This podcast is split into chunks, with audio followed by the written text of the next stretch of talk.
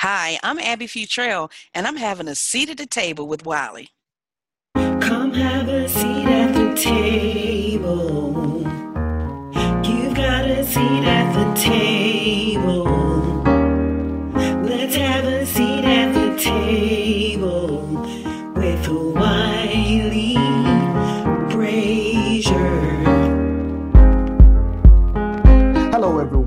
Welcome to a seat at the table. I am your host, Wiley Brazier the Fifth, and today I am honored to have as my guest Miss Abbey Futrell.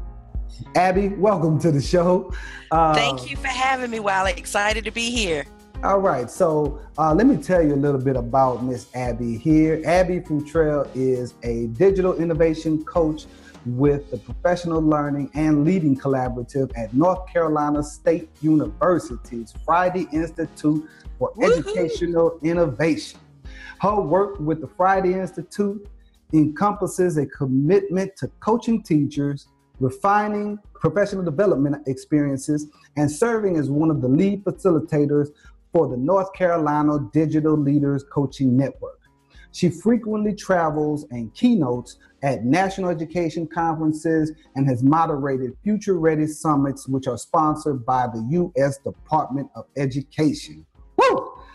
Abbey's collective 15 years in education includes service at the local, district, regional, and state level, as well as experiences as a public school middle grades language arts teacher, public school secondary English literature teacher, district instructional technology facilitator, 6 to 12 instructional coach, and professional development consultant with the North Carolina Department of Public Instruction. In her spare time, whenever that is, with all of that going on, it is spent searching for new ways to help teachers, help students, reading with a tall glass of lemonade, specifically the Chick fil A brand, or simply lemonade, and cooking beautiful meals while listening to New Edition. All right. All right, that's the one right there. You better cool it now. Uh oh, uh oh. don't play, Wiley. Don't play. all right, so you can follow her on Twitter at Abbey Futrell and AbbeyFutrell.com. Abbey, I am so honored to have you on the show here today. What a person, what a bio. I definitely appreciate having you on here today. It is my absolute pleasure. I am humbled and honored to be one of your um, first guests. This is such an amazing idea, and I just support you 100%. It's a great man behind this um, this concept, and I'm just excited to be here with you, Wiley. Definitely. I appreciate you. You know, the whole idea for this a seat at the table is to offer uh, everyone out in the world a seat at the table to be able to learn from all of the different guests that come on the show. We can all continue to collaborate together and just bring everyone together and grow. Um, so you have done so much. I mean, your your your bio speaks for itself. You know, uh, currently you're doing a lot of things with the Friday Institute. So, for those people out there who don't know, tell them what is the Friday Institute. I always tell people that the Friday Institute is a magical place where, uh, but but you know, where we get to work with teachers and administrators and district leaders. Um, but in all actuality, we are part of North Carolina State University's College of Education. Um, and our main focus is education innovation as it relates to teaching, learning, and leadership. So, our collaborative partnerships include businesses, community members. We also do um, a lot of innova- um, innovative ed tech research or educational research. Um, we inform policymakers with decisions that are made about education in North Carolina. So, um, we, we are kind of like um, the baby sister to uh, the College of Education. We're all in the same umbrella, um, but we do some really exciting and innovative work at the Friday Institute. Definitely, definitely. So, so, and and I know one of the things that you do uh, is working with Future Ready, and you know. Uh, I had the opportunity to attend a Future Ready summit uh, down in New Orleans, you know, um, which which was absolutely phenomenal. I thoroughly enjoyed it. Got a chance to meet some great people, connected from people from everywhere from Chicago to Seattle to Florida and I met some amazing. I feel you. I met amazing people through um, Future Ready Travel. So I'm with you 100. percent I'm co-signing that with you on that one. Definitely. So, so what does it exactly mean to be uh, future ready? Okay, so um, Future Ready, as it relates to uh, Future Ready's mission, um, is basically helping. It started out with a plan to help school leaders develop um, a personalized plan for implementing uh, personalized learning, research based digital learning strategies, just so students will be prepared for our, our world as it exists today. Um, so really making adjustments in learning mm-hmm. and making adjustments to accompany the the trends and changes of our world. So in the second year of its implementation, they took the leadership strand, which mostly focused on superintendents and um, school district teams to include a strand for librarians, a strand for principals, um, a strand for coaches, mm. and then they kept the superintendent strand. So the goal was to um, just sort of of custom customize and flush out these support networks within a school to help um, districts as a whole reach that future ready goal. So I was fortunate enough to work with the um, future ready coaching strand and okay. um, got to do some traveling and met some amazing people, but most of all, learned some amazing things. I always tell people I'm a very selfish presenter because I know my intent is to help facilitate learning for other people, but I just get excited because I know for a fact I'm going to walk away with some new relationships and, and new knowledge, and uh, that's what I look forward to the most. Most definitely, most every day is for learning. You know, uh, that's right. Learn a new lesson every day.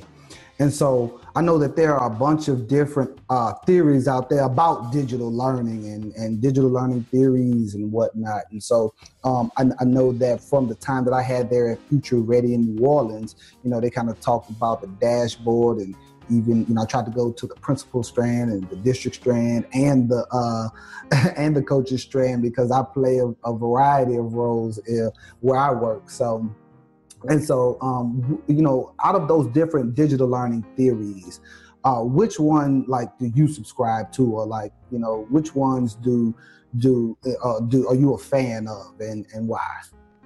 Absolutely. Now we're probably all familiar with TPACK, and then of course mm-hmm. there's SAMR. Um, and and I do in my mm-hmm. work with school district cohorts of teachers. You know, we certainly integrate those. My favorite would have to be Liz Kolb's Triple E framework, mm-hmm. um, simply because she talks about are we really assessing if we're using the technology to um, extend enhance and engage students and the way she presents the frameworks and the questioning and the questioning to get you to that level my teachers seem to be able to resonate with it with the most ease out of all of them. Mm. And I've actually seen progress when we're using that framework. It's almost second nature when they're planning. You know, they really push themselves to to make use of the technology outside of just the substitution, which I think I think all of the frameworks are helpful.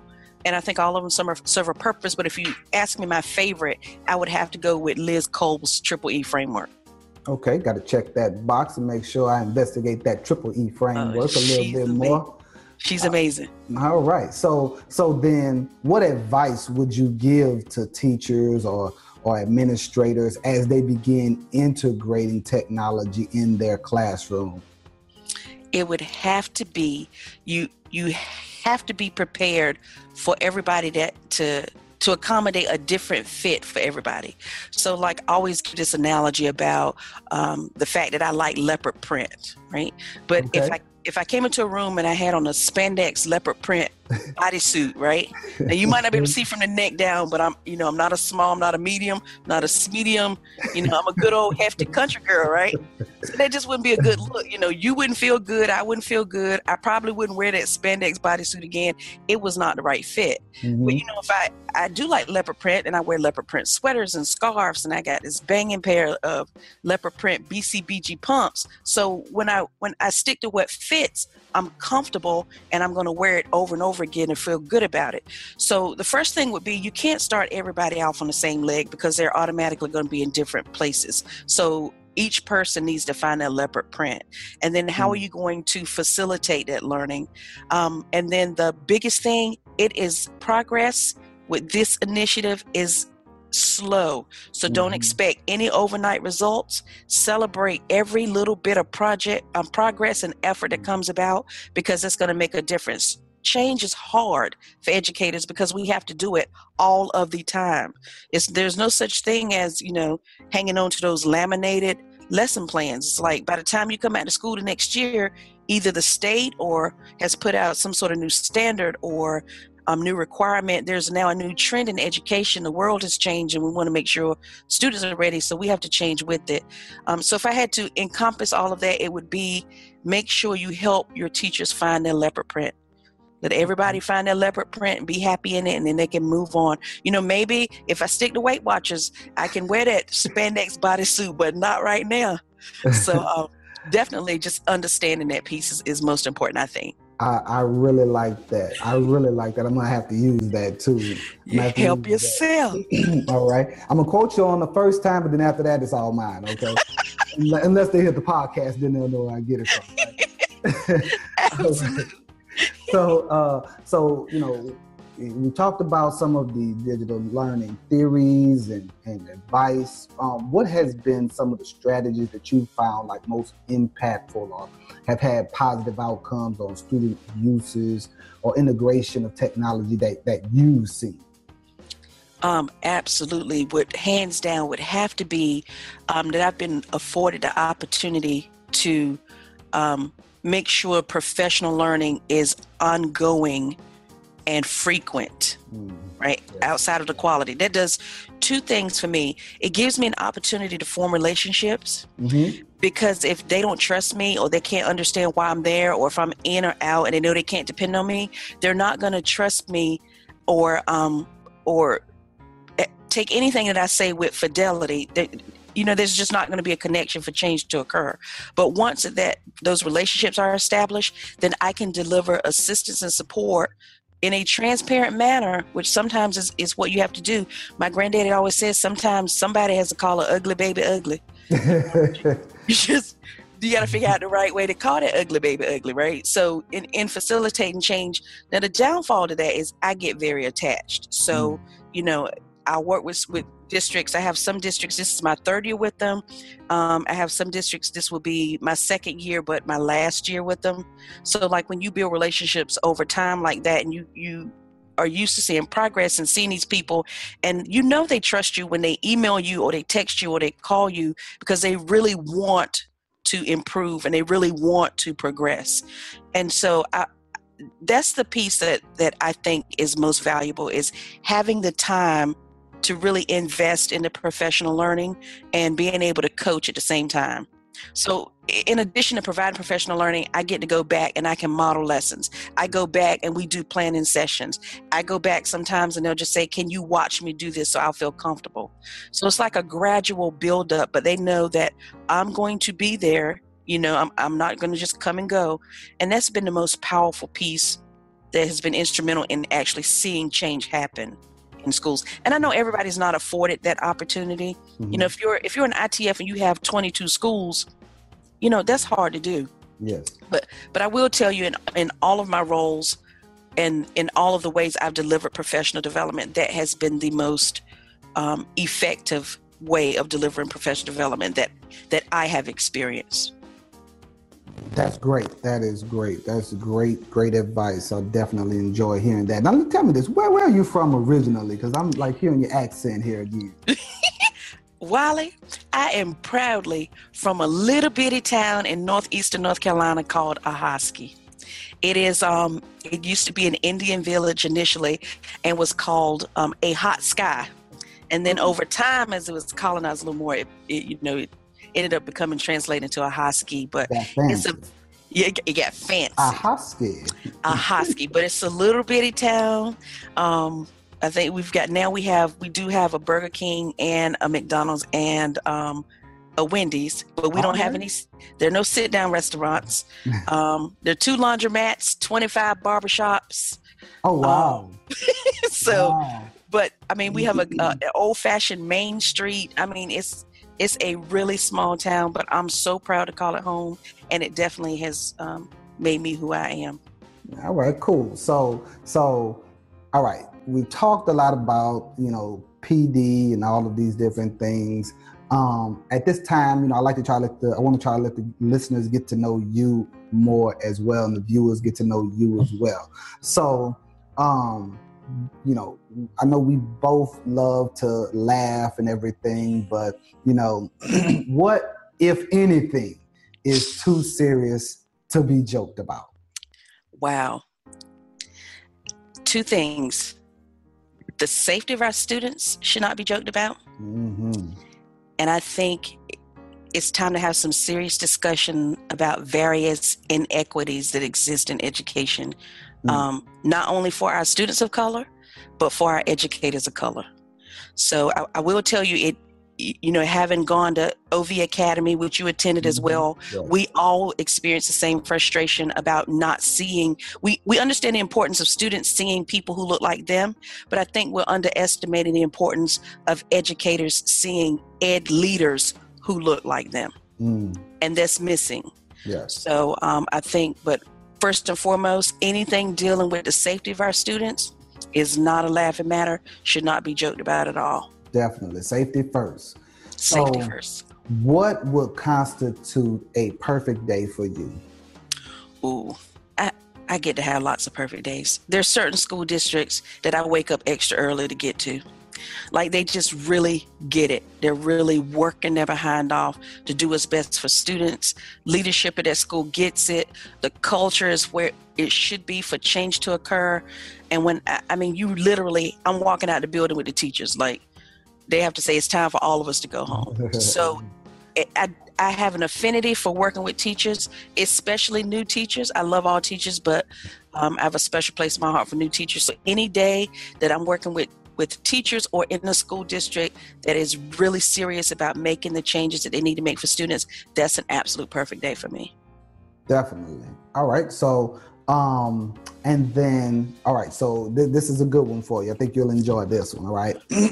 if you were able to live to the age of 90 and you could have either the mind of a 30 year old for the last 60 years of your life or the body of a 30 year old for the last 60 years of your life, which would you want?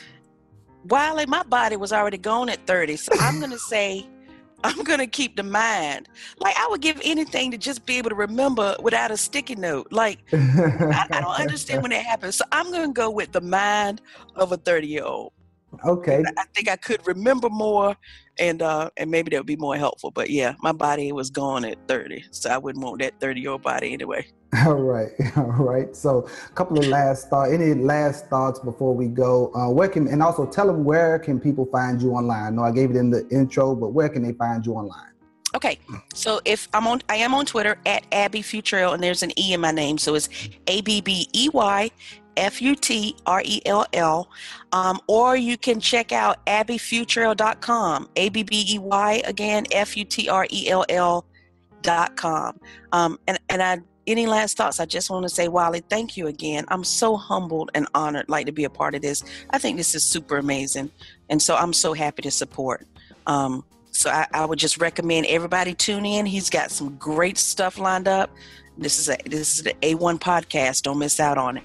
Definitely. And make sure that you all check out her website. I went to it the other day and she has a lot of great resources there. You can even filter some of the upcoming uh, appearances that she's going to be in. And, you know, just make sure you check out abbeyfutrell.com. So uh, before we go, uh, I always, you know, like to have our guests either tell a joke or give some kind of quick little story about their experiences either in their life, but specifically if you're more uh, either an educator. So, can you give us either a joke or a quick little story or a combination of both, really quickly?